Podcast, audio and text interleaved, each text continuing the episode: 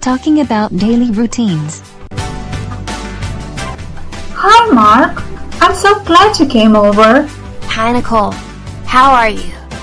I'm fine, thanks. And you? I'm great. Let's sit on the swing and talk. I want to know you better. Okay. What's your typical day like? My day starts at 7 a.m. I go to the bathroom and take a shower. I have breakfast just with my dad. My mom leaves home earlier.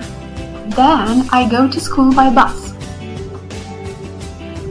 I have lunch at 1 p.m. at the school cafeteria. After I finish school, I go straight home.